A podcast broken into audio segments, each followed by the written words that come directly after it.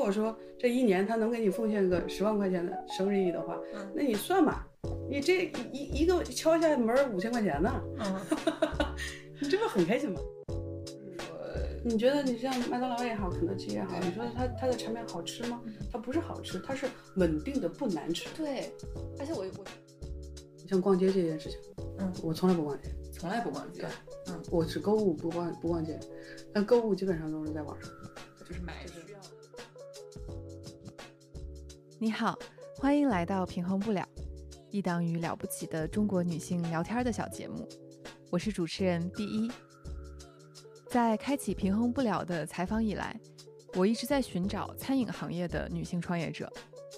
作为一名 只会点虚头巴脑功夫的新媒体从业人员，我觉得餐饮是最接地气的，也是难度最大的行当。一口饭、一杯饮料是最为高频的日常之需。但也是为我们普通人带来最大慰藉的温暖所在。如何把这小小一口的生意经营好？我相信这里面一定藏着大大的学问。在餐饮行业朋友的引荐下，我结识了宁记的创始合伙人汪杰。他有两点特别吸引我：一是经历丰富，从小开始创业，赚过大钱，也赔过大钱，做过投资人，开过加盟店。做过餐饮技术终端，开过餐饮大会，还给瑞幸当过顾问。二是汪杰在二零二一年疫情期间又逆行创业，投入了新消费的茶饮赛道，如今已经把柠檬茶品牌宁记在全国开出了超过一千六百家门店。六月的一天，在跑到南京西路买了两杯宁记之后，我来到汪杰位于上海外滩的公司总部。与他进行了这次聊天儿。汪杰是那种话不多、自带一些疏离感的人。与往期的大部分嘉宾相比，他并不擅长侃侃而谈自己的成长经历。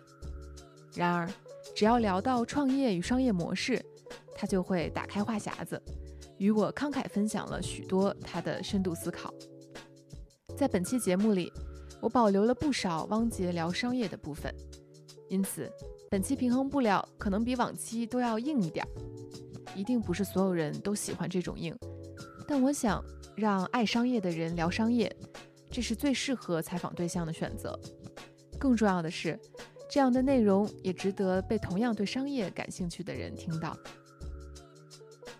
大家第一眼看到你，肯定现在都觉得你是这个创业者啊，然后是一个那种非常有野心的，然后奔跑的一个一个形象。但是我想知道，就是你小时候是一个什么样的小朋友？你是一个什么样的童年？这太废了，太废了，太废了，就是呃，太调皮了，就是就是各种什么什么，哎呀，捅马蜂窝也干过，然后。去把人家这个这个家里院子那个长出来那个梨，然后去拿伞够，够够够够了，把伞弹上去了。所以你是那种就是上蹿下跳的的小孩儿。对，那你成绩好吗？成绩一般吧。其实我从小也不是一个特别那种学霸级或者什么的，我不是那样的小孩儿。嗯。但是呢，我是什么呢？就是。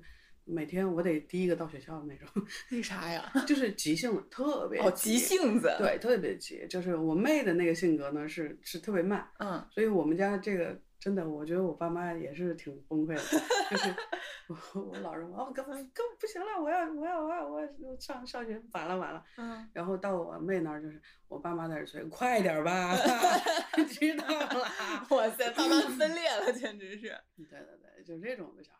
所以就是性子急，性子急，特别急，然后调皮，对，啊，然后一直都是火爆，就很开朗的那种。啊，对，这个是对的，嗯，比较外向，对，因为家里边一直是在做生意嘛，嗯，所以就从小自己也是什么卖汽水啊，卖 卖电视报啊，那会儿你你可能你电视报电视报你你你这个年年纪都没有，电视报是预告电视哪个时间点就有有什么电视。然后印在报纸上，对，嗯啊，然后就卖这个报纸，大家就觉得哎，这这挣钱嘛，嗯嗯嗯，挺有意思的。所以从小就其实我这么理解，就做生意这个事儿对你就没有任何的奇怪的，就是最正常的一件事儿，是就是就是做生意。对，所以所以我毕业完了我就自己做这个办办公用品嘛。嗯，对。那比如当时高考的时候上大学，因为你上次跟我提过，就为了为了叛逆读了中文系，是不是？对，就为了读一个不赚钱的，就是不是这。嗯，我爸妈的意思还是想让我循规蹈矩嘛，然后上一个能够赚钱的、有有前途的，嗯，就是让我读个会计嘛，嗯，然后会计这个事情，你说放我身上，你说谁信呢？这个，对不对？嗯，然后我说不行，我我肯定不干，我我不干，那就是为了好就业嘛。嗯，那会儿确实会计是特别那个什么嘛。对，所以你就是上大学的时候，你也就当时就一直都很明确，说我以后要做生意。对。从来没有想过别的。嗯，说实在的，因为我我说很多的老板为什么之所以老板，是因为他找不到好工作。不是吧？对对，确实是很大程度上，我觉得，呃，一一方面是真的没有这个上班的脑子，嗯啊，没有想什么上班，对。然后那个后来其实中间是有过上过一次班，就是到一个科技公司当副总裁。四十五天，嗯，但是四十五天，我记得特别清楚。这个经历让我明确我自己是当不了二把手的。为什么呢？就是很多的事儿，其实我是需要有掌控的。嗯啊，但是一旦我掌控不了的话，我就不愿意干了。嗯啊，即使这个事儿对我来讲特别重要，但是我不愿意干。那像当时，比如说父母希望您可能去一些比较循规蹈矩的一些一些行业，对，包括身边肯定就是。其实做生意，我不知道在当时你的环境里算是一个比较非主流的的选择吗？那会儿挺小的，也没有什么，就是拿了五千块钱就开了一个文具店，结果文具店干着干着实在干不下去了，然后就开始跑这种办公用品的这个这个单位，就是扫楼，嗯，其实就是推销，嗯，当时还印个名片，印个名片写上副店长，还不敢写店长。其实店长没有是吧？对，嗯，写个副店长，副店长，嗯，然后去给人去推销嘛，推销为什么印副店长是觉得他们肯定会还价嘛，嗯，这个我我就我就得回去说，我说哎呀，我得申请一下啊，我不能当场给他答应了这样的。然后像你刚刚说的，就是做了一阵 to C 的生意，然后就开始去办公室里面去去推销嘛，嗯，去推销就是扫楼嘛，就从顶楼上扫下来。那会儿有的那种政府单位还不让进嘛，就是不让进就就上去就跟人说瞎话，说啊对不起啊，我找一下那个王主任。你瞎编的是吗？反正肯定有王主任嘛。哇塞，你你你到目前已经说了两条就非常好的这种 草根创业的的技巧。对啊，他肯定会有嘛。你就说让我找王主任。对，我跟王主任就好，就穷横穷横的就去了。然后如果对方说哪个王主任啊，就那个王主任，我就进去了，我已经进去了，你知道吧？然后就直接走进去了。对对对。然后走到那个看着是领导的那个那个屋里面去。对。就是基本上他们都会挂牌嘛，嗯，什么后勤服务啊什么的，就去那种地方嘛，或者是办公室啊什么的，就这样的。那你就直接走进去，对啊，然后就给他递个名片，对，然后有报价单啥的给人说我卖办公用品的。那你有遇到过那种就是肯定有吧，就特别态度特别不好的？有啊，有很多啊，那不怕这个东西。其实我我很早很早的时候我就想明白一件事情，打个比方，你说，呃，从一个楼下来，你有二十个单位。对吧？二十个单位你平均算嘛，你算，这只要承担一个，你就百分之二百分之多少了？这这是二二十分之一嘛？对，二十分之一的这个这个成功率嘛。然后如果说这一年他能给你奉献个十万块钱的生日意的话，那你算嘛，你这一一个敲下门五千块钱呢，你这不很开心吗？好有道理啊！只要能成一单，对啊，你每敲的一次门，都其实都是收入收入啊。Oh my god！你你的这个所以我的斗志，啊！对，所以我的斗志很强，你知道，敲一下门就有钱，你为什么不去敲呢？你是怎么这我我太佩服了，因为我刚刚对我我在想满脑子在想，哎呀被拒绝了很难过呀，这个就是要吃人脸色什么。但你只要一旦把它转化成一个，对啊，这个事儿反正 L I 嘛，你 算嘛。然后就你自己就是就用这种方法就可以来来安慰自己。是啊，其实其实也不算安慰吧，我觉得。我很对这种方式我很开心啊，嗯，包括你刚刚讲到的拒绝，其实我我从来不觉得拒绝是一个非常不好的事情，就是，呃，我打个比方，就是有一个客户上来以后真的拒了我好几次，好几次以后，但是我觉得还是有机会的，嗯，所以呢，有一次呢，他就说，那个那行，那你几点几点到我这儿吧，那会儿是我打个比方，说是呃早上九点吧。其实我是一下等到了下午三点，嗯，是这样的。但是呢，我越等我越开心，我越等，因为什么？因为因为他欠我的，这单就一定能成。哦，就是因为他就不管他只要是个人，他还是会有点歉意的。对对对然后这就意味着他来了，他不可能嗯再，他拒绝你的可能性更小。对，所以所以这单是我最大的一单。我的天呐，我觉得我哦，你的这个商业思维真让我叹为观止。就是你会按别人想不到的想法，大部分人可能不会想到的想法来嗯理解这件事情其。实这个是是一个销售大的销售应该具备的这个。但感觉你天生就有这个。对对对，我我不怕别人拒绝我。I like to tell jokes. 二零一三年汪杰把在河北发家的办公用品生意一部分股份给了团队，之后离开河北，一个人到北京发展。这时候的他已经结婚生子，公司也拥有了稳定的现金流。但是，办公用品行业常年跟政府采购打交道，销售端难有新意，产品上也没什么变化。而汪杰偏偏又是一个忍受不了没有变化的人。此时的他明确地意识到，自己干烦了。I'm sassy with my clarinet. I'm rocking with the band. 'Cause I found someone who loves me so. Back off, gentlemen. I'm me. 所以当时是有一点，也不能叫就无聊，是不是？对，就是没有挑战了嘛，嗯对没有挑战了，所以我就觉得这个没有什么太大意义。然后我就去这个这个美国呀、什么日本啊、什么澳洲啊，我去转一圈嘛，嗯啊，有什么新的一个一个点能够触发一下。嗯，结果就去日本看那个自助点餐机，以前那个日本的那个还是塞现金的那个嘛，哦，对对对，啊，然后找找零的那种。对我拿回来了以后，那那会儿我应该我是第一个把自助点餐机弄回来的，嗯，一三年的时候。二零一三年，但是这个项目确实让我亏了很多钱，对，因为真的真的无知者无畏，因为它这个涉及到软硬件开发嘛，对，啊，所以很多的时候硬件本身是就是一个大坑，嗯然后软件呢也是一个巨坑，嗯所以我就两个坑都埋到一起去了，就把我给埋了。对，当时我们去看的时候也是在餐饮里头嘛，嗯就是在日本的时候也是餐饮里头在用嘛，嗯用的比较多。对，所以我就把它搬过来以后，我就在北京弄了个公司嘛，嗯就开始研究这些事儿，弄了两年半，将近三年，嗯亏了好几千万。然后就发现这事儿可能是个巨坑，因为我们呃想的很明很很简单，就是怎么让它的效率提升。但是这里面有个巨大的 bug，就是你前面你要做个系统，嗯但是你前面的系统要跟后边的系统打通，嗯它数据才能联系起来。不然的话，你前面系统，呃你比如说点了十十碗面，你后面系统没接到啊，呃，然后我们就想着说系统要打通。对系统打通呢，不是一个技术问题，只要对方开那个这个接口就好了。但是这个里面涉及到一个问题，就是你的商务这个成本很高，嗯就是你跟每一家餐饮软件去沟通，嗯而且在他们的看来的话，这个事情的优先级在哪儿？嗯，对，就为什么我现在一定要先做你这件事情？对对对，没必要嘛。嗯所以这个事儿就是真的，后来就无解了，我就放弃了。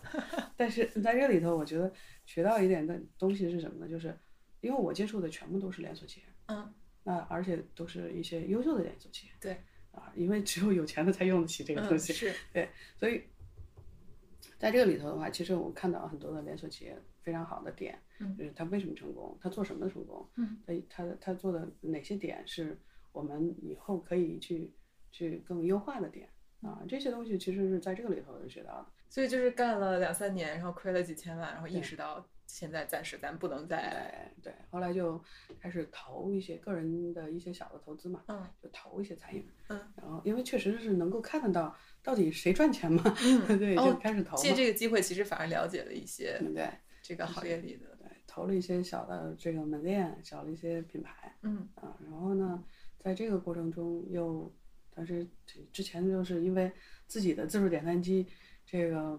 没有没有品牌的这个费用嘛，所以嗯自己老是写写文章嘛，嗯自己写文章，结果就有一次就是，正好瑞幸的这个第十九家店开到了我楼下，嗯然后呢，我就因为这个我写了一篇文章，嗯然后被那个瑞幸的这个呃看到了，然后就我们就我就成了他的顾问了，当了两年顾问，你是发在哪儿呢？发我们自己的公众号上。哦，就你自己当时的 的公众号上，对，至少写了一篇你对瑞幸的看看法法的一些评然后他们觉得好像不知道谁把他们的东西给泄露出去了，嗯 然后就把我叫过去，然后就就就找人找我嘛，嗯，然后就这个当了他们的顾问。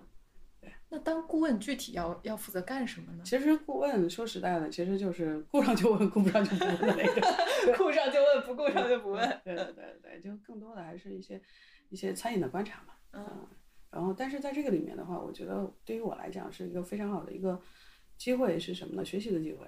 瑞幸确实在这种呃战略的打法啊，因为他的战略会我也会去参加嘛啊啊，然后包括节奏，嗯，包括团队，我觉得都都是给我很大的启发。嗯，对，那那两年相当于就像你说的，就是一边做一点个人的投资，嗯，然后一边在也主要在看着瑞幸的这个这个成长。对对对。嗯然后呢，就那会儿就是一九年到了上海，嗯，就加盟别人，加盟了七八个品牌，开了五十多家店。哇，对，七八个不同的品牌，开了五十家店，对，都是餐饮类的。都是餐饮类，就是什么饺子、面条就这这些东西。嗯啊，对，刚需类的。对这等于我我一直在想，那亏了几千万，慢慢的又又赚回来了。你就是就是，其实，在一定程度上还是说对自己有一个历练嘛。嗯我觉得对这个行业，我为什么吃这么大的亏，就是因为对行业不敬畏，然后对行业的呃不了解造成的。嗯，对对对。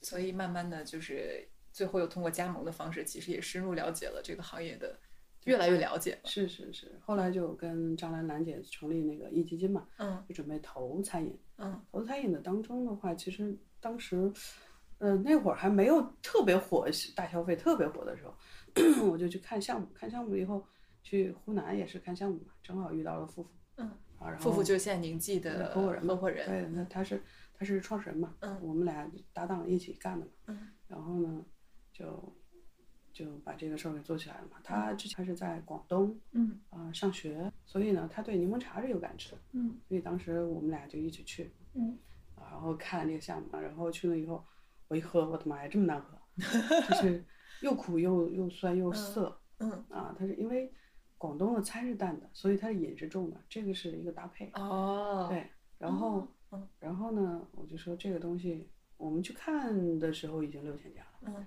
然后我觉得这个群众基础还是有的，六千家是有连锁的，也有那种对对散的散的多一些，嗯。对，大那会儿最多的才几百家店的那种，嗯，对，然后我们就这个这个确实在这个项目上的话，我觉得很大的程度上还是我用这种投资人的这个眼光去看，因为还是要看到天花板嘛，嗯，线下刚刚讲了，现在已经有六千多家店，六千多家店对，店，但是呢，呃，线上的话，你像零售板块，嗯，那个维他，嗯，对呃维他那个对，一年已经三十个亿了。嗯。啊，这个这个体量是完全可以的，受众这个人群还是非常广，嗯，所以我们在讲说，哎，这个事儿可以干，但是呢，可能整个的产品要调，嗯，就是因为它一直走不出广东，但是有原因的嘛，所以我们就把这个产品拿过来以后就直接改良了，嗯啊，然后把它的酸涩苦全部降低，就对变成了一个特别清爽的。是所以这个其实也有一定程度上会被别人诟病说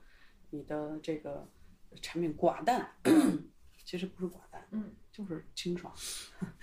那我当时看到，因为富富嘛，就你的合伙人看了一个报道，说他是在一个什么餐饮大会上面看到了看到了你，对，然后主动就找过来说要跟你一起合作。是这样的，我因为我我一直认识他妈妈，哦，他妈妈是在湖南长沙是非常有名的一个餐饮人，明白。我。认识他妈妈已经三年了。嗯。然后呢，这个就是那次大会，他把富妇带到我面前，了对，然后介绍认识，嗯，哎，我觉得这小朋友还挺挺好玩的，嗯，对，就这样的。然后你们两个就聊一聊，觉得哎还价值观挺一样的，挺有想法的。是他真的，那会儿我认识他的时候才二十二岁嘛，啊，好年轻的。那我觉得这个合伙也非常酷。他比我儿子只大三岁。你觉得这个合就是从常人的眼光来说，觉得就是年龄差了这么多，包括认知经验也都不一样，那合作的过程中是会有一些摩擦或者一些分歧的吗？嗯，我觉得是这样的。其实你看着他是九八年的话，他的整个的这个心智是相当成熟的。嗯，因为他当时他上学，他也是一直是在外头上学嘛。明白。他去广州上六年学，他是离开家的嗯那种啊、所以他其实你别看他小，但是心智非常成熟。嗯，然后我们一直开玩笑，我觉得他的这个心智基本上到了三十五岁以上那差不多同对龄了。然后，然后我觉得我其实呃很多的时候是跟年轻人在一块儿嘛。那所以你们两个也是，呃，也很互补的一个，对对对，一个一个包括就像你刚刚讲的，就是这个杯子的设计啊什么的。对，他第一版拿过来的时候，拿过来这个设计的时候，就给我，我就说，嗯，以后都不用给我看了。嗯为什么？因为我不喜欢，我的不喜欢不重要。哦，你就直接说这个我不喜欢，但是 OK，是，以你的，我相信你，嗯对对对对对，就是我们俩就是背对背信任嘛。嗯就是他是主抓品牌啊、产品啊、嗯研发这一块嘛。嗯。然后呢，我们是主抓什么战略啊、组织架构啊，包括外部资源呀、融资啊这一块儿。嗯所以我们俩的事儿就是，基本上都是通知，嗯。就基本上没有什么商量什么的，就是通知那。我觉得这特别好，因为就是你怎么怎么讲，有很多的有一些经验，觉得自己比较有爹味儿，或他就会嗯像产品，他可能会一定要希望自己的意见被被看到或被重视。嗯但你能说出就是 我不喜欢，但是不重要不，重要，不重要。就能说出这个话，让我觉得非常的厉害。嗯，没有，真的是这样的，就是如果这个事儿呢让我去干呢，我就可能就真的会做出来。哎呀，这个品牌别念了吧，就像啊，对吧种对，然后然后那种了无生趣的那种品牌，我觉得嗯嗯，那个不是我们想要的。嗯，对。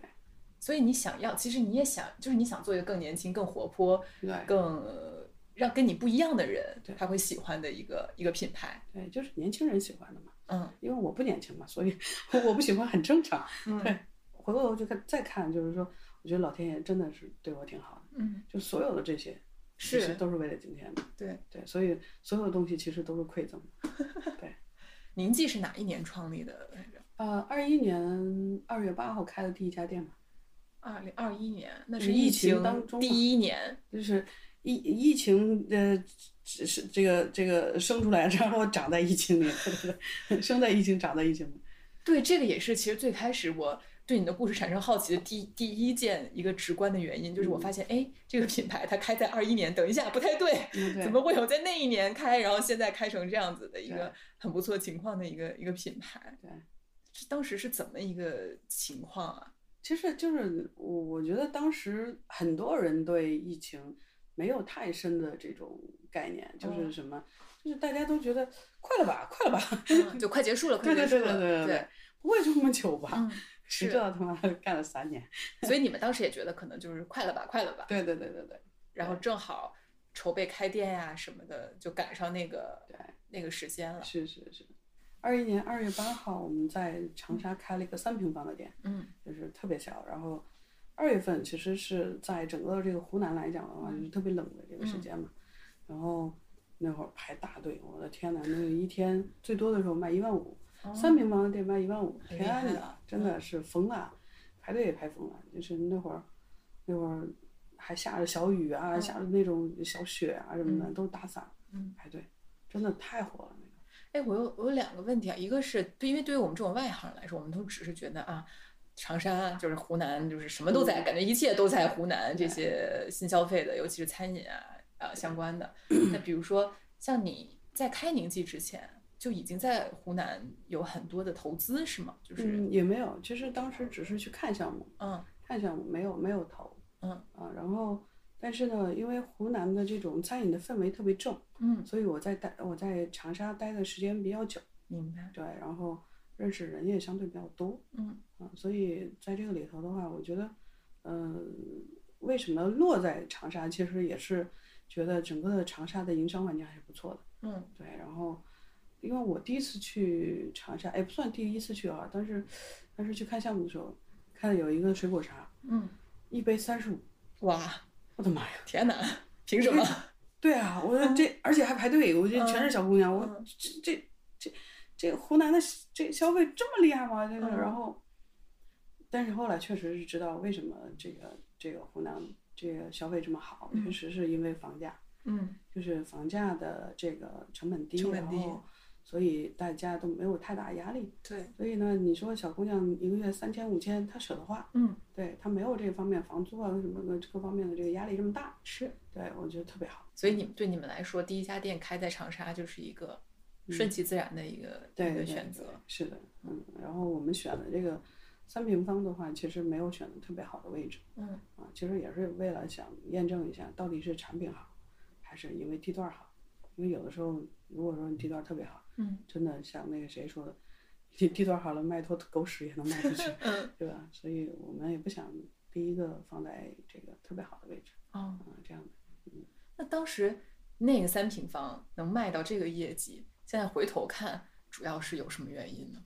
啊、还是因为就是柠檬茶之前是在这个外府是没有的，嗯，就是广州确实是新建，就是嗯大家没有喝过，嗯就一定要尝一尝嘛。嗯，对，是这样的。嗯那就是我不知道，就就是从我们还是外行迷迷糊，就觉得这几年出来了好多柠檬茶，对，然后从太从最开始是泰式的还是什么的，然后反正就是这个茶饮这个赛道已经就乱七八糟、眼眼花缭乱的，嗯，但等于你们是见证了这个过程，然后其实是我们带动的。啊，是你们带你们带动的，对对对对，我们那个年，柠柠檬香水柠檬都做到了三十五块钱一斤，嗯。就是因为我们门店迅速开起来，嗯，所以你们算是不是算就是第一家，其实是把广式柠檬茶的府开起来的。在外府开起来的，对对对，嗯，然后开完第一家店就决定这个事儿成立合理，对，因为你你会做很多的一些测试嘛，比如说消费者的，然后他的复购，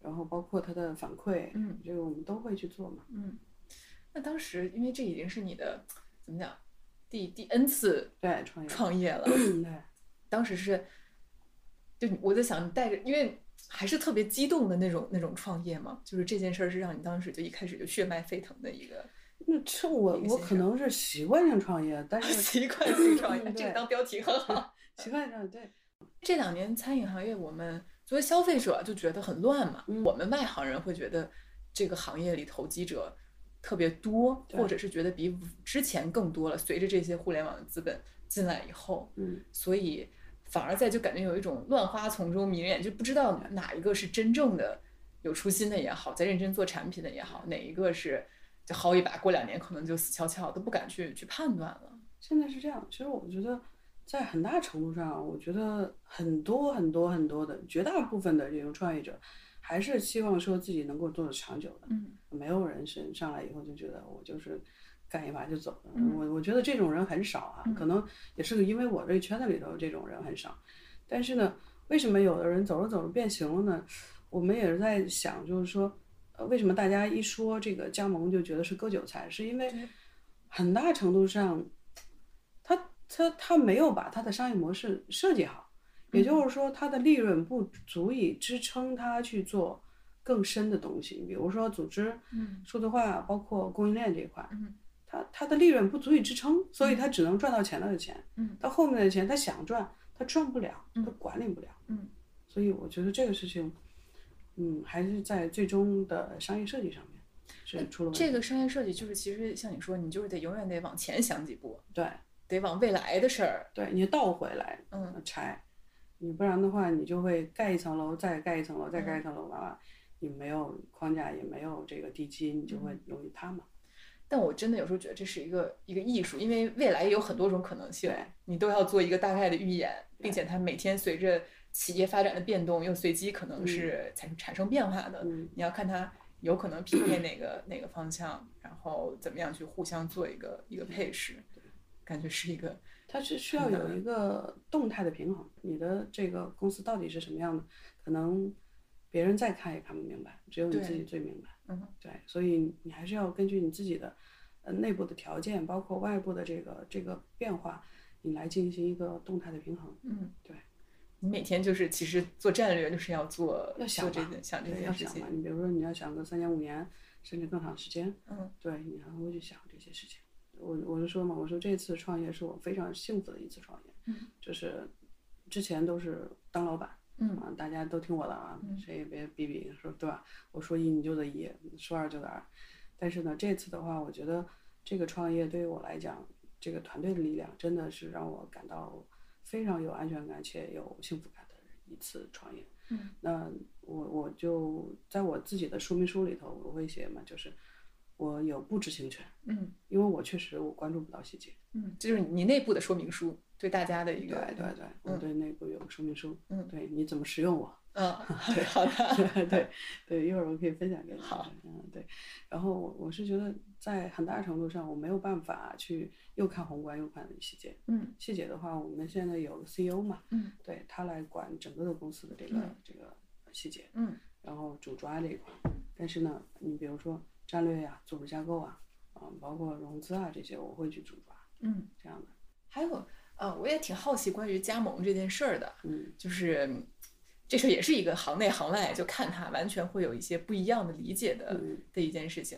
就是外行人就从来没有考虑过做这件事儿，就觉得好像它是它意味着快速扩张，意味着可能相对呃质量的标准化，但同时未必能有非常惊艳的质量。嗯嗯，但是行业内的人，其实我知道，呃，包括你像你说，有些人是职业做加盟商的，其实它是一个，首先它是一个营生，它是一嗯个非常成立的一个商业的模式。其次，嗯也许它跟高品质、跟好产品其实也不是相悖的。嗯我觉得能不能也跟我们这些就介绍一下，因为我对嗯这个加盟这件事儿其实缺乏一些行业内部人的认知。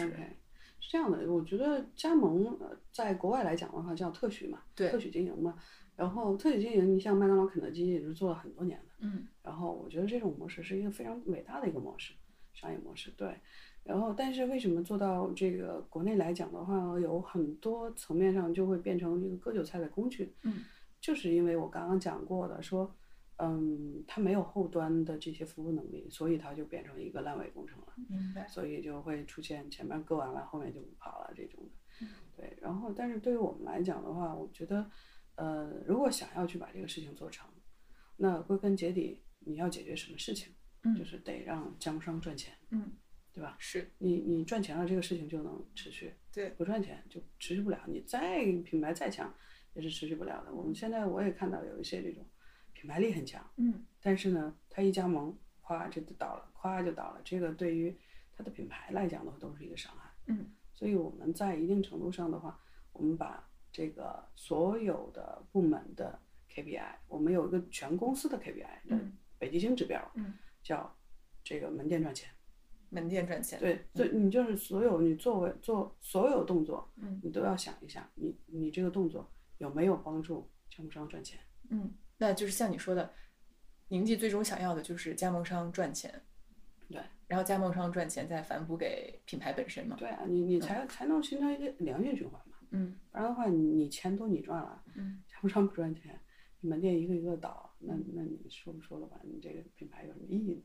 所以就是咱们现在还在一个加盟快速扩张的一个一个阶段。对，那这个阶段是，就是比如对一个餐饮品牌，对像宁记发展，它要持续到什么时候呢？嗯，其实我觉得这个事情是一个一直在持续的过程。嗯对，因为因为你你一定是要去不断去筛选优质的加盟商嘛。嗯刚刚也是跟你讲过，说要我们要的是职业的加盟商，嗯而不是说纯小白这种。嗯纯小白其实对于我们来讲，其实是一个怎么讲呢？这个沟通成本特特别高。特别高。对，嗯然后对于我们来讲，可能现阶段不是很希望有这种的加盟商。对嗯对，所以就是希望是一些职业化的，对至少对这件事儿有点儿对有点儿认知的。是的，那就是跟加盟就跟模式相关的就是产品嘛。嗯就像其实咱们刚刚也聊到了，就是你们通过改良，确实这个产品我觉得它的口味已经很普适了，在中国其实，在世界上就这都是一个很普适的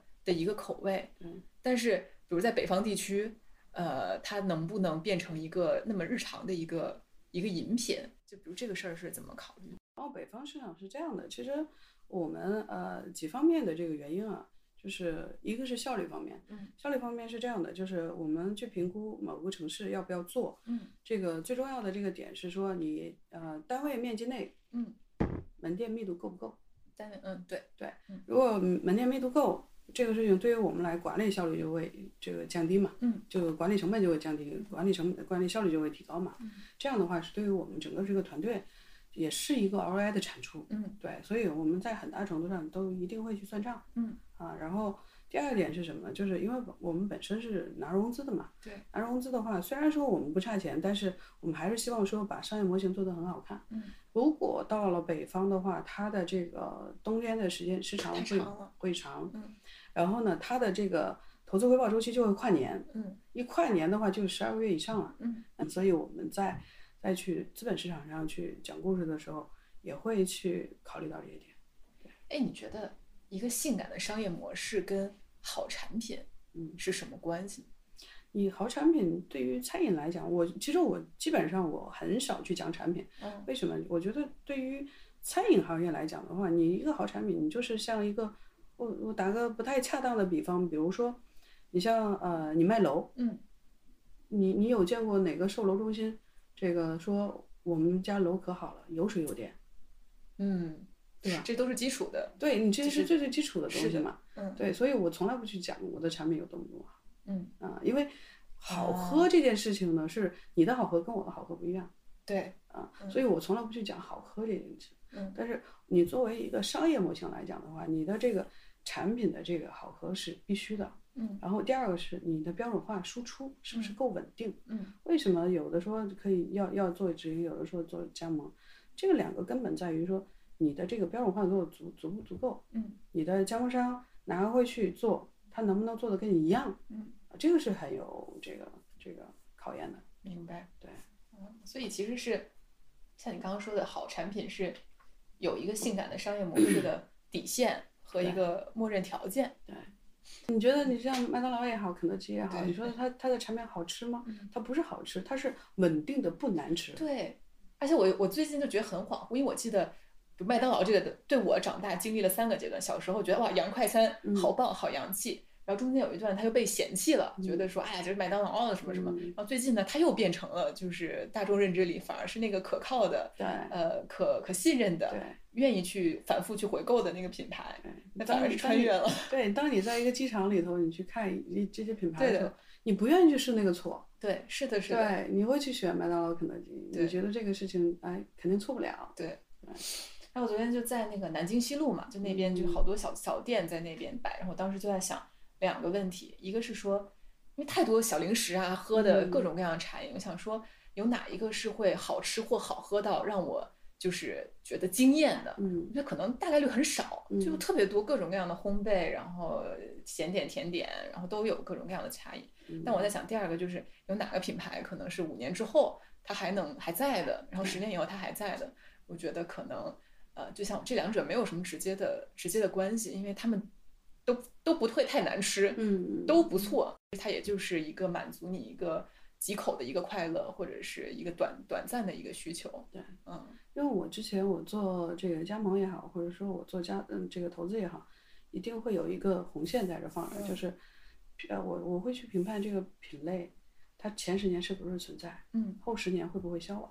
嗯，对，如果前十年不存在，嗯我肯定不会去加盟它，嗯我也不会去投资它。嗯，对，就这样，所以是因为像你说柠檬茶这个东西已经一直都存在。一直都存在对，，这是它从香港港式呃冻柠茶开始，对，都是百年的历史了。嗯，对。I like to stay home watching movies, eating Sour Patch Kids.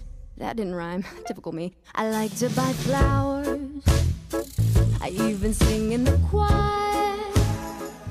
但对你来说，因为像上次咱们也聊了，就是你的你的儿子都已经 就是出了出来了，也把他送进送进社会了，对，等于你现在真的是可以全全身心的投入到这一次的的创业里嗯，其实我一直是全身心的。啊。好的，好的，好的。